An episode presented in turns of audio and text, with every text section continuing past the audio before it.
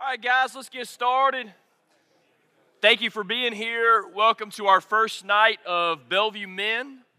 Uh, excited that you are here and uh, excited for what the Lord may do. I've been praying for this night because as uh, Noah and I were having conversations about what we would talk about this semester, this book, Total Forgiveness, is what kind of came to the forefront of our conversation. Um, you do not have to buy a copy of this book. Uh, the bookstore has been gracious to sell those for $10. You can get them back there if you want, but uh, I'll just give you just a little bit about it here in just a couple minutes. Just so you know, I was given this book on a Thursday morning, and when I went home after my family went to bed, I started reading it, and I read it till early in the morning. I read the whole thing. And uh, the whole idea of have you totally forgiven, I was like, yeah, there's nobody in my past, nobody present that I've not forgiven. I got through chapter two and I was like, well, that ain't true. because what he's talking about is so much deeper than the words, I forgive you. And so I'm excited about this. Uh, but you know, as, as I was thinking about it, we're going to use this kind of as a guide for the semester, but it never, no book we ever use is going to overpower this. So we're going to spend a lot of time in here. There's a lot of stories all throughout God's word on forgiveness. I mean, Jesus on the cross, how can you get much better than that? I was thinking this week of that last chapter in Genesis where uh, Joseph completely forgave his brothers. They were scared, their daddy had died. And uh, they had said, Look, please forgive us. And he said, It's forgiven. What you meant for evil, God's meant for good. There's all these incredible stories. I think of David in Psalm 51 where he asks for forgiveness and the Lord grants it to him. And later on says he's a man after God's own heart.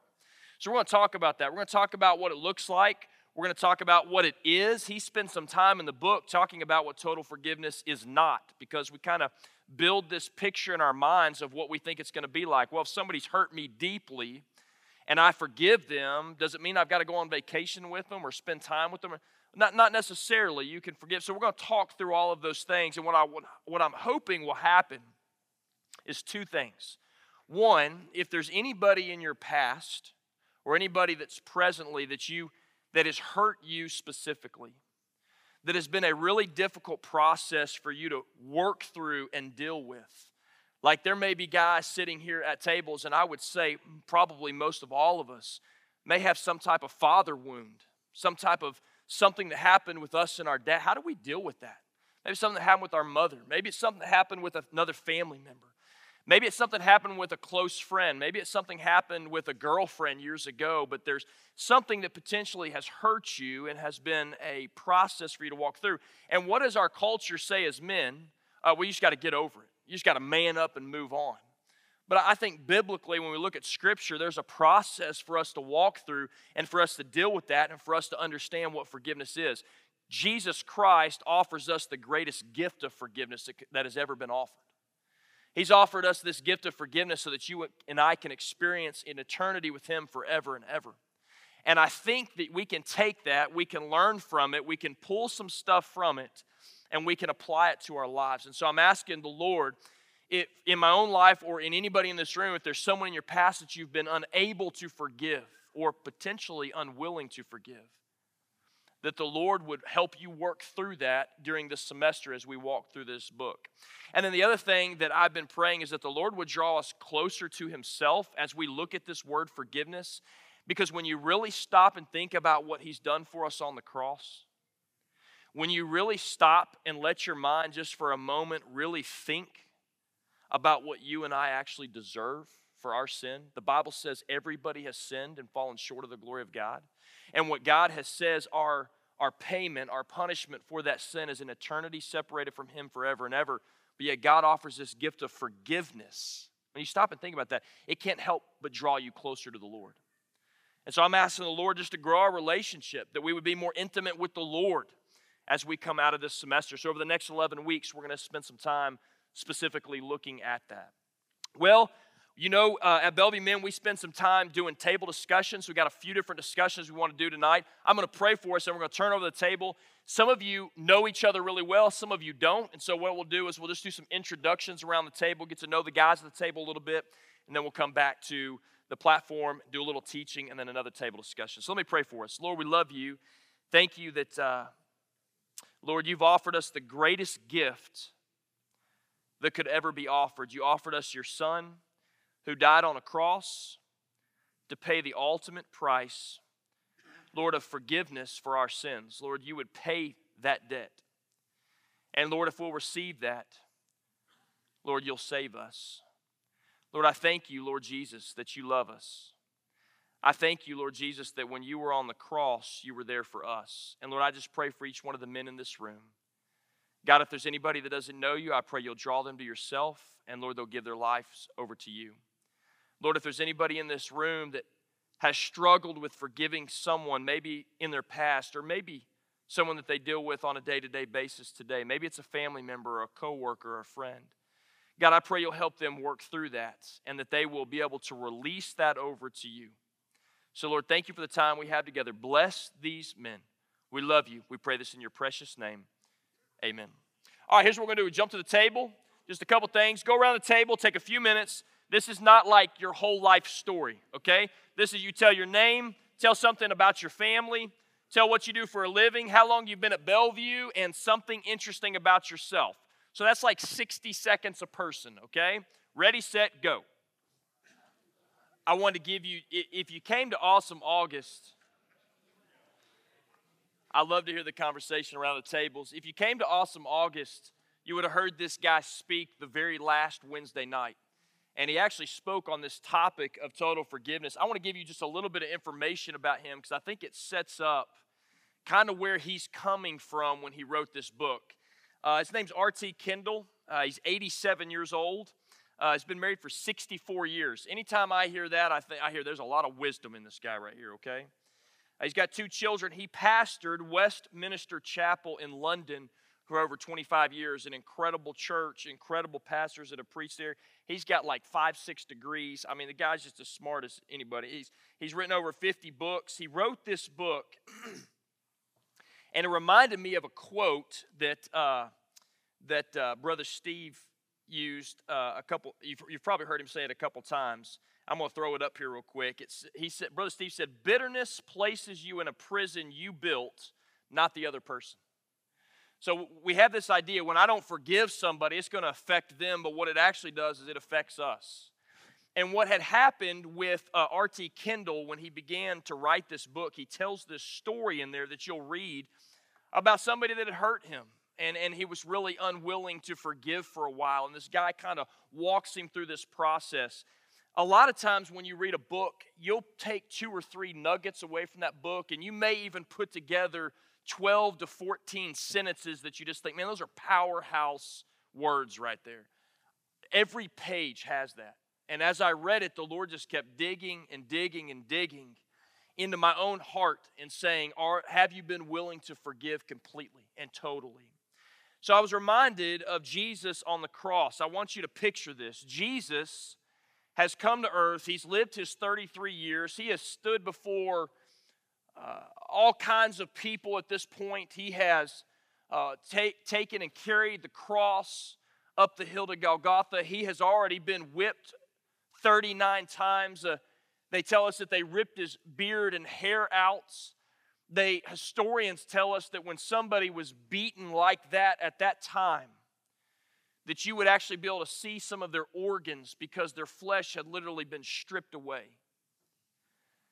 And, and they would tell us that he was naked. I want you to think about the humility, how, I mean, just, just, just humiliating that would be.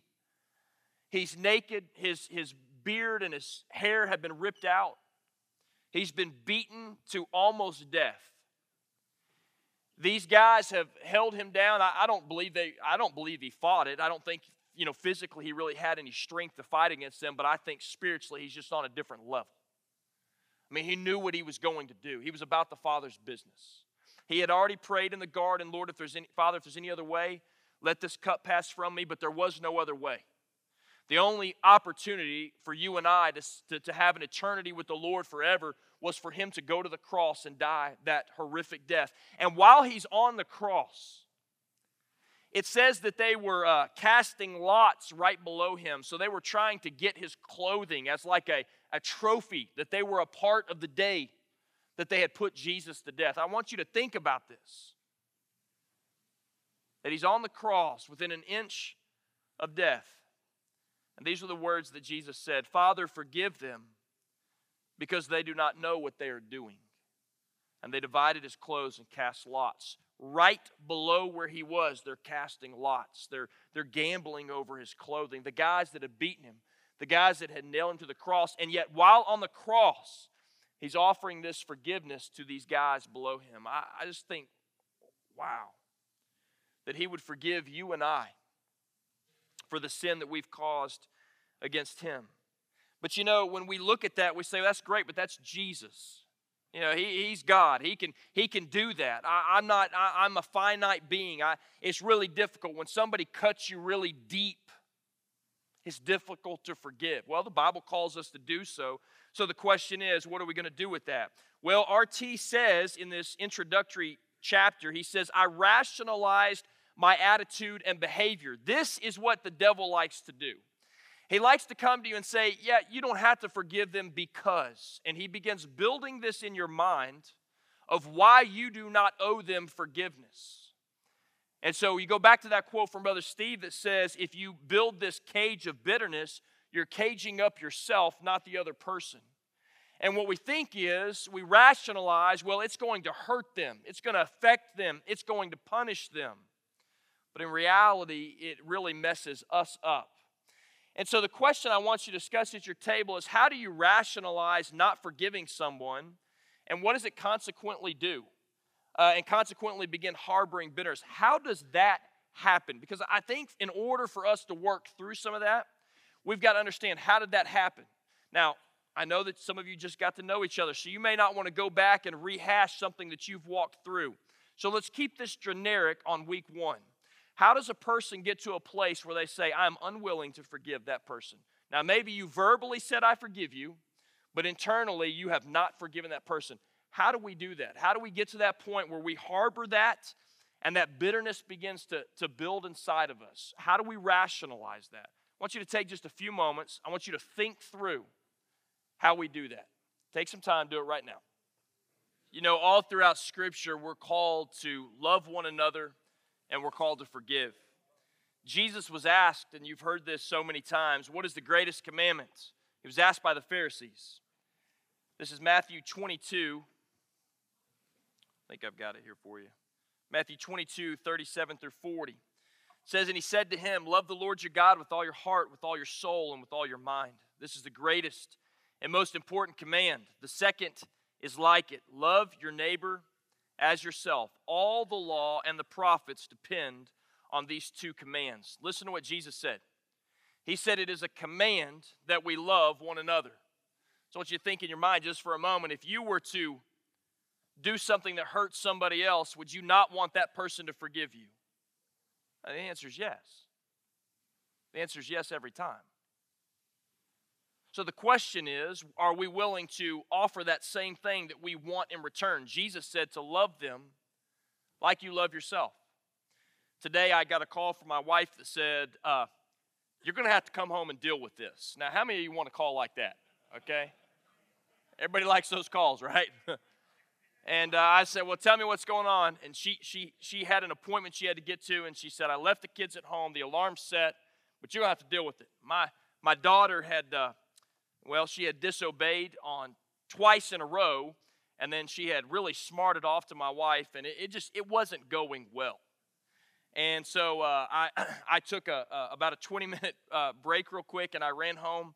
And uh, as I was as I was in the I've got a recliner in my bedroom, and uh, so she was sitting in the recliner. I was sitting on the edge of my bed, and we're having this conversation. And there's a lot of tears being shed, and and and her voice would raise, and and, and we would calm back down. And and so we had this conversation about the story of, of when Jesus said, if somebody asks you for the shirt off your back, give them your coat as well. If they ask you to carry something for a mile, carry it another mile. And we were having this conversation about don't just half heartedly do something and think about other people before you do something. Because oftentimes we're just so selfish. I mean, I, Jason, I don't know, I'm, I'm selfish. And I said, the, the decision you made to disobey mama, I said, first of all, did it honor your mother? And she said, no. And I said, secondly, was it a selfish decision? And she said, absolutely. And I said, well, I'm glad you understand the, the, the error of your ways. Are you going to do that again? And she said, absolutely.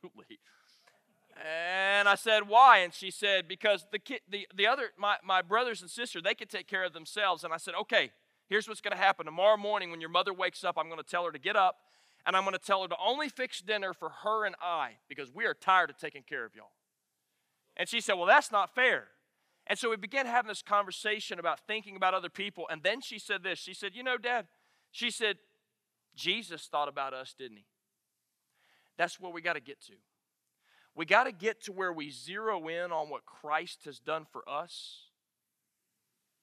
And as we let that permeate in our minds, we let that come out of our lives. But it's difficult.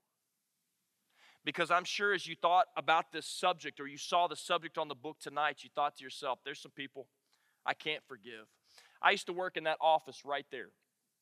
And in the office right beside it was a man named Scotty Shouse. He was the minister of recreation here for years and years. And uh, he's just a mentor to me, just a godly man. I still talk to him about once a month. He lives in Tupelo now.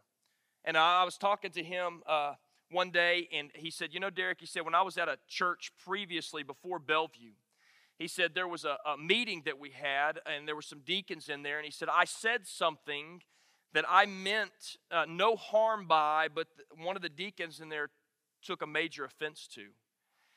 And he said, it's at that time, he said, it's been 25 years. And he said, I call him every year on the anniversary of when that happened, and I try to apologize to him again. And he said, every year he says, I do not receive that. I do not receive that. I do not receive that. And for whatever reason, there was a hangup with that guy that he was unwilling. And so I asked Brother Scotty one day, I said, Why do you keep calling? And he said, Because the feeling I have of being free from what happened that day, I desire for him as well. Brandon, that's good. So when I think about this, I think about number one, we're commanded to do it. Matthew 6 12 says, And forgive us our debts as we also have forgiven our debtors. This is the Lord's Prayer. The disciples asked Jesus, said, Teach us how to pray. Jesus doesn't have this four chapter prayer. As a matter of fact, it's pretty concise.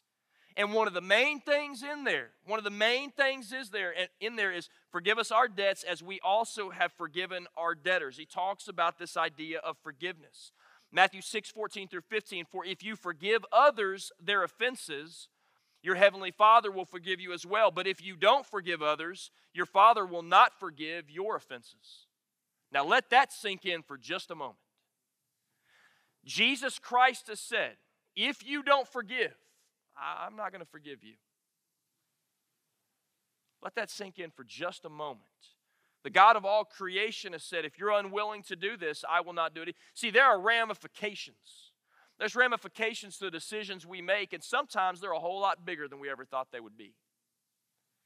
I was doing some uh, marriage counseling about three or four years ago, and uh, in that counseling session, it came out that uh, there was just some very major uh, unforgiveness that had not happened between this husband and wife. And uh, they've gone on and, and divorced now. But during that process, I remember hearing him say, I will never forgive her for what she has done. And so I took him to lunch the next day and I read him this verse. And it's one of the scariest things, it was the saddest things I've ever heard anybody say. He said, Well, I guess I'm just not getting forgiven then.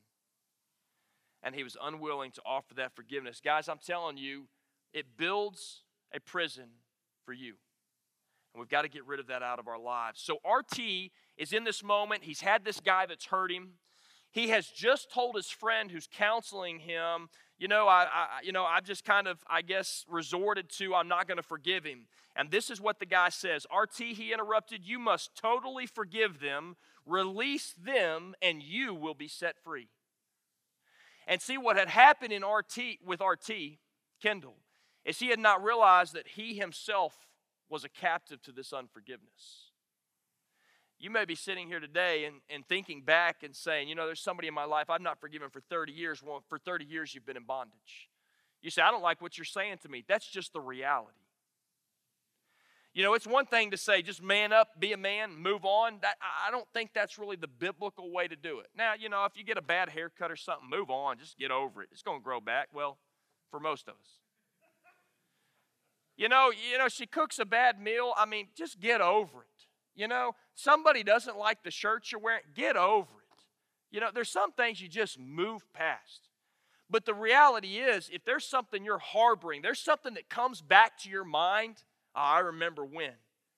I remember when. I remember when I was watching this. I think I've shared this before. I was watching a Dr. Phil. I was at the doctor one day. They only show house flipping and, and Dr. Phil at the doctor's office. I, I don't understand it, okay? But that's all they show at the doctor's office. And so I'm watching this Dr. Phil, and I'm sitting there, and this lady who is like 54 years old, she's she's she has all these bad habits, and Dr. Phil said, well, you know, where do you think this started? She said, I know where it started. She goes back to when she was five years old. Her daddy said this phrase to her, and she's hung on to it for 50 years. And he, Dr. Phil looked, looked her right in the eyes and he said, Well, don't you think after 50 years you could just let it go? And she said, No. I thought, man, for 50 years, this has literally controlled her life. I want you to understand this. Jesus said, I have come that you may have life and that you may have it more abundantly. You may have life and you may have it more abundantly. And I'm convinced today that more men are walking around in bondage, not just talking about pornography. I'm not just talking about financial bondage. I'm talking about even this type of this, this, unfor, this harboring unforgiveness. And a lot of guys are walking around in bondage. RT said, this guy says to RT, you have to totally forgive. Now, we're going to find out as we get further along in the book, right towards the end. He says total forgiveness ends within your prayer life, you are praying that the person that hurts you, you're praying for God's blessing on that person. Mason, that's how I knew I hadn't forgiven three different people in my life. Because I prayed for them. I prayed that God would deal with them. I prayed that God would convict them. And I prayed that God would take care of it. But this is where it hit me when he says in the book, Jesus said, Pray for those who persecute you. Wow. And so I began to just pray, Lord, I don't even know where these people are. I have no idea. There's one guy, I was bullied when I was in school as a, as a young man. His name was Daniel. I, I, I knew Daniel pretty well, went to school together for three years. He bullied me. And, and, and, I, and I harbored that. And so when I read this book last year, I began to pray, Lord, I don't know where Daniel is. I can't find him on social media. I have no idea. But Lord, I just pray you'll bless him. And it is amazing the intimacy I had with the Lord over those next couple weeks. It was like the Lord, I'm not saying he spoke to me audibly. I'm not saying he, you know, came down and we had breakfast together. I'm saying there was just this, this time where I'd open up the word and it was like he was speaking to me. When I prayed, it's like I felt the presence of the Lord. You know why? Because I was obedient. I'm not bragging. It took me a lot of years to get to that point in this book and this book to point me in that direction. But the Lord dealt with me on it. And it's amazing what He did in my life then. Well, let's turn it over to the table for a couple moments. And here's, here's a question I want you to ask Why is it so difficult to totally forgive someone and release them after they have hurt you? Why is that so different? Why do we hold on to it? It's amazing how if you ask somebody something, they become a historian. They could tell you the day of the week. They could tell you what clothes they were wearing. They could tell you what time of the year it was. It's amazing because we hold on to that stuff. Why? Why do we hold on to those things? I want you to talk about it for a few minutes around the table. All right, guys. You know, we talk about there being consequences to disobedience. In our home, uh, if you don't, if, for those of you don't know, I've got four children. They are 7, 9, 11, and 13. So we're uh, a little busy. We deal with a lot of disobedience. I've got two girls and two boys. And uh, I would have told you six months ago my youngest seven year old had never sinned. That has since changed.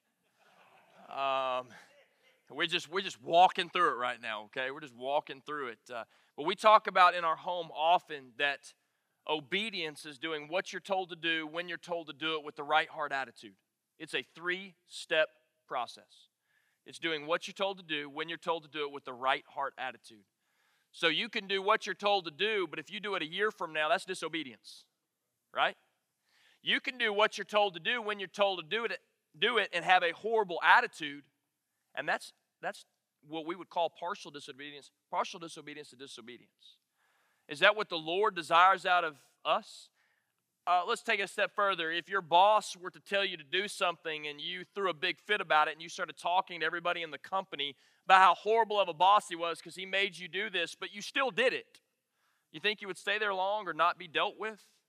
No, no, but nobody wants to be treated that way. And so when we look at this idea of, of not forgiving someone, first of all, it's commanded to us. So when we don't do it, we're walking in disobedience to the Lord. RT says this on page six. He says, I've come to the conclusion, this is another consequence. I've come to the conclusion that the primary way we grieve the Spirit in our lives is by fostering bitterness in our hearts. Something grabbed me in this particular statement because he says, I have come to the conclusion that the primary way we grieve the Spirit, we grieve the Holy Spirit. We don't like to think about it, but you and I have the ability to grieve the Holy Spirit. We don't talk a lot about it, but that's just the reality. As a matter of fact, it tells us in Ephesians chapter 4, verse 30, it says, And don't grieve God's Holy Spirit. You were sealed by, for the day of redemption, let all bitterness, anger, and wrath, shouting, and slander be removed from you, along with all malice. And be kind and compassionate to one another. Here it is forgiving one another, just as God also forgave you in Christ. What does he say? What does Paul tell the church of Ephesus here?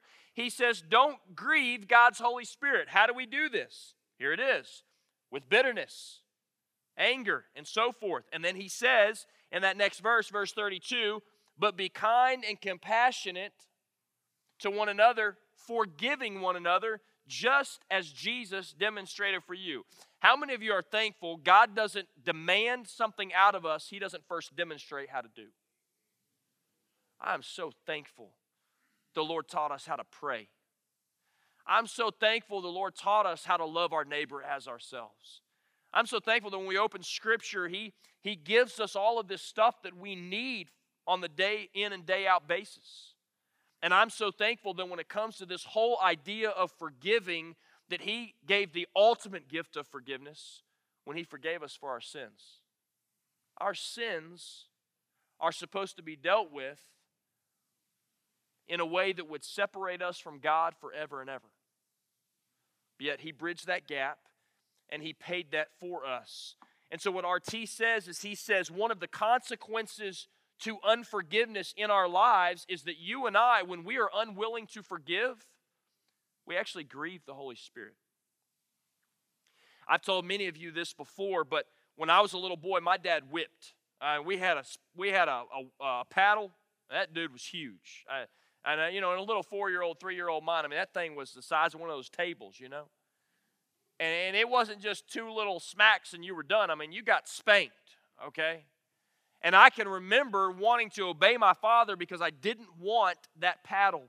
But I can remember about 10, 11, 12 years old. I'm not for sure exactly where it was, but I can remember there being a switch one day in my mind. And it was all of a sudden I wanted to obey my father, not because I didn't want the whipping, but because I didn't want to sadden my father. I wanted to obey him because I wanted to honor him. Because of that love that had been given to me, I wanted to show him that love myself. So, what happens is when we're unwilling to forgive, the Bible says that we grieve the Holy Spirit.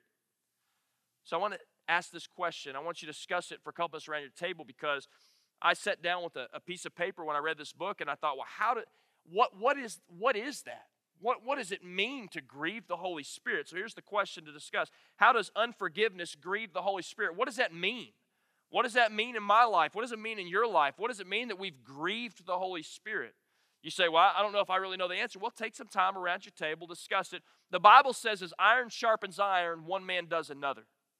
That's the point of table conversations. Not that you would come here and listen to me. I, I, I, don't know everything. Not that you would come listen to an hour and 15 minute lecture, but that we would actually sharpen one another, that we would encourage one another, that we would hold each other accountable. So I just want you to talk about it for a few minutes. How does unforgiveness grieve the Holy Spirit? Ready, set, go. I don't know what all you've discussed around your table. There's a quote on page 101 in this book that I'm going to give you a sneak peek into a further chapter that we'll look at. But this is what R.T. Kendall says on page 101. He says, A refusal to forgive means that God stands back and lets you cope with your problems in your own strength. Let me read it again. I don't have it on the screen, I apologize. A refusal to forgive means that God stands back and lets you cope with your problems in your own strength. How many of you want to be in that spot? How many of you are thinking about a situation you've been in or you're in right now and you think, that's the spot I'm in? I remember when my oldest son was pretty young, he was trying to open a bottle similar to this. It was a, it was a, uh, it was a, a bottle of Coke. And he was trying to open it up, and he was two or three years old, and I kept trying to help him. And he said, Camden can do it. That's his name, Camden. Camden can do it. I kept saying, Well, son, let, just let me help you. No, Camden can do it. And so finally I said, All right, bud, it's all yours. I just left. I went in the other room. I ate and drank mine, and I, I came in there a little bit later. That sucker was so shaken up, been kicked all over the room. I mean, he had tried, you know, gnawing the side of it off. And he said, Why didn't you help me? I said, I tried. You didn't want it. And I think to myself, oftentimes, this is what happens with the Holy Spirit. He says, Oh, you know what's best? That's fine. And He'll let us do it on our own strength. How many of you know our strength is not good enough? Proverbs 3, 5, and 6 is just a great passage. Trust in the Lord with all your heart and lean not on your own understanding. In all your ways, acknowledge Him. And I love this. He will direct your path. Don't you love that promise? He will direct your path. And those words in the Hebrew are so well defined. That word trust is a picture of someone putting their full body weight in a bed. You don't go to bed at night and kind of look the bed over and slide up in the bed and leave one foot on the ground. I mean, you just jump up on in there, you're ready to go to sleep. And it's got all your weight. You're trusting completely. That's that picture of trusting completely. You, it's, it's all your body weight, it's everything you have. That, that word lean gives a definition of like a crutch. And if anybody knows about crutches, it's me. I've got some cat daddy crutches if you ever need them too. I've got some really nice ones. I mean, they got hinges in two different places, extra padding. I mean, these are nice, okay? And, and, and what it is, it's you can't put all your weight on some, a body part because there's pain there. And so you've got to lean on something else. And so, what that picture of Proverbs 3, 5, and 6 is somebody says, I'm trusting in the Lord, but I'm leaning. I can't, I can't place all my trust there, so I'm leaning on my own understanding. Let me ask a question why would you and I, as finite beings, as people that know just about that much about anything in the world, and God, who is infinite and all knowing and has all wisdom and has all power and has all authority, why would we ever lean on our own understanding? Why not lay it completely in Him?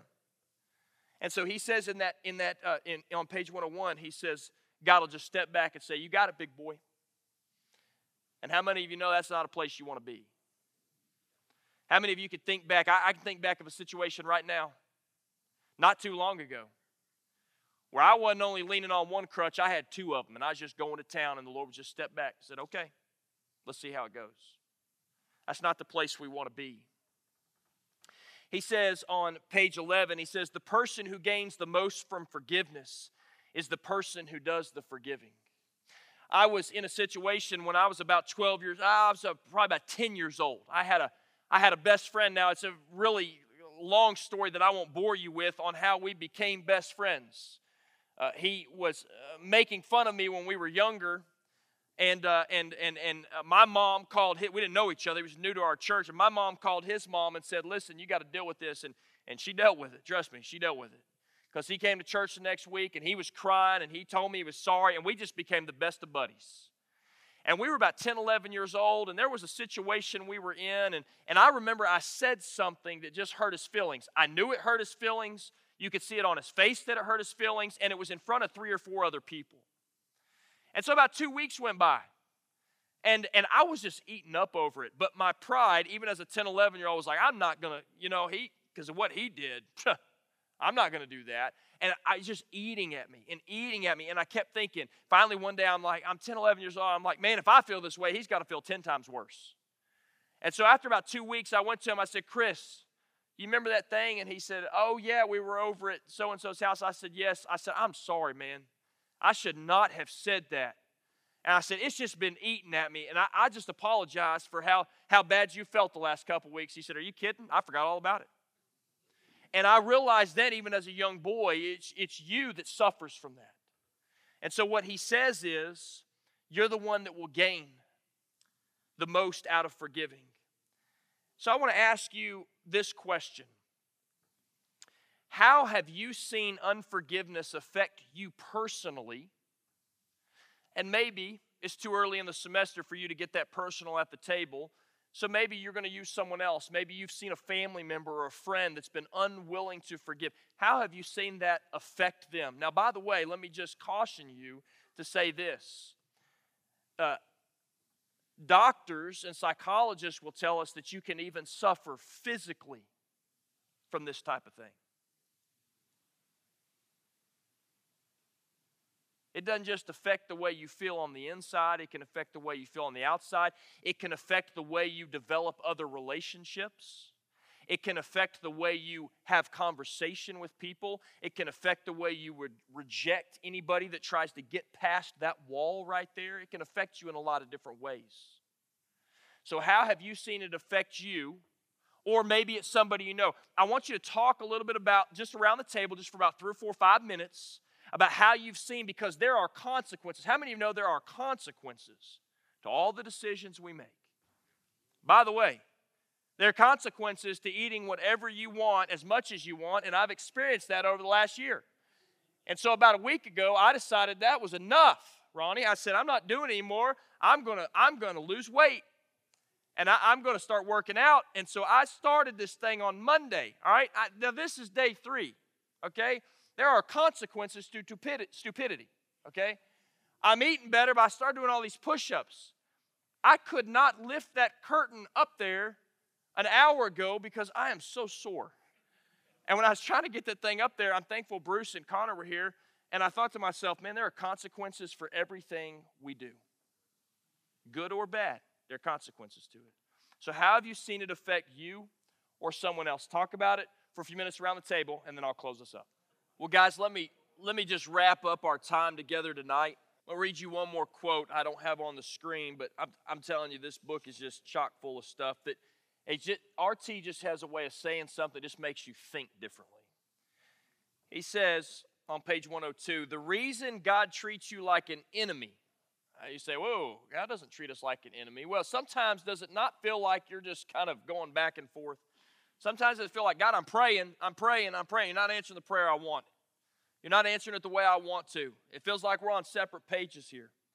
RT says the reason God treats you like an enemy is because by not forgiving others, you're really saying, God, move over, I want your job.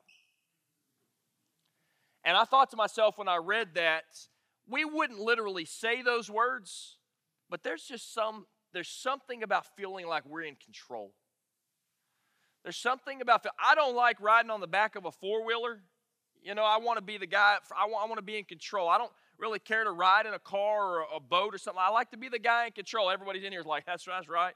And that's why we spend a lot of time by ourselves. Right, we like to be in control, okay? Here's the reality if we're honest with ourselves, if you're honest with yourself, there's probably somebody in your past that has done something that you may not have even realized until this moment as we get ready to pray together that you've harbored something inside that you shouldn't have.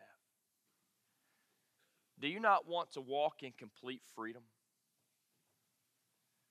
Do you want to have? I, was praying. Uh, what is today? Monday morning. I said, Lord, I just want to experience your presence in a way I've never experienced it before. And I think one of the steps to, towards that is making sure there's no unconfessed sin in our lives and there's no bottled, bottled up unforgiveness in our lives. That's a step in that direction. And so I want to ask you just to bow your heads for a moment. And I'm just going to pray a blessing over you. But I want you just to take a moment, and it's going to be silent. We're not going to play music in the background. And I know anytime you do this, especially you know in in, uh, in our society today and everything, That's, you don't want to close your eyes. You, you know you don't know what's going to go on. I just want you not to worry about anybody else for a moment. I got Noah in the back. He's got his eyes open. He's got us. We're good. Him and Tony. I just want you to ask the Lord. And I did this yesterday morning as I was preparing for tonight. Lord, is there anybody in my life, past or present, that I've been unwilling to forgive? I've been unwilling to forgive. I want you to take just about 60 seconds in silence. And I just want you to ask the Holy Spirit to reveal to you is there anybody in your life that you need to forgive so that you can be released from something you may not have even known you were trapped in? Take just about 60 seconds and I'll close this in prayer. Lord, it's very rare in our lives that we get completely silent. But Lord, you tell us in your word that it's in that still small voice you speak to us. And so, Lord, as we just come before you and we ask you to reveal to us anybody in our lives that we have been unwilling to forgive, or maybe we just didn't ever realize we never totally forgave. God, I pray that you'll reveal anybody like that in our lives. And Lord, eh, they don't have to forgive them tonight, but God, I just pray over these next few weeks as we talk through what total forgiveness is and then we put some steps in place to totally forgive. God, I pray you will reveal whoever that is. Maybe it's a father. Maybe there's somebody in here that has a has a hurt from their father that they've never forgiven. Maybe it's their mother. Maybe it's a sibling or an aunt or an uncle or a grandparent. Maybe it's a friend. Maybe it's a best friend that they have been hurt by. Maybe it was a significant other. Maybe it was a girlfriend. Maybe, maybe, Lord, it was somebody they worked with. Maybe it was a business partner. Maybe it was a boss. Lord, I don't know what it and who it is. But God, I pray for my own personal self and also the men that are in this room, if there's anybody in our lives that we have not forgiven, Lord, that you'll reveal that name to us and then you'll begin to work in our heart to extend that forgiveness that you have extended to us. Thank you for these men.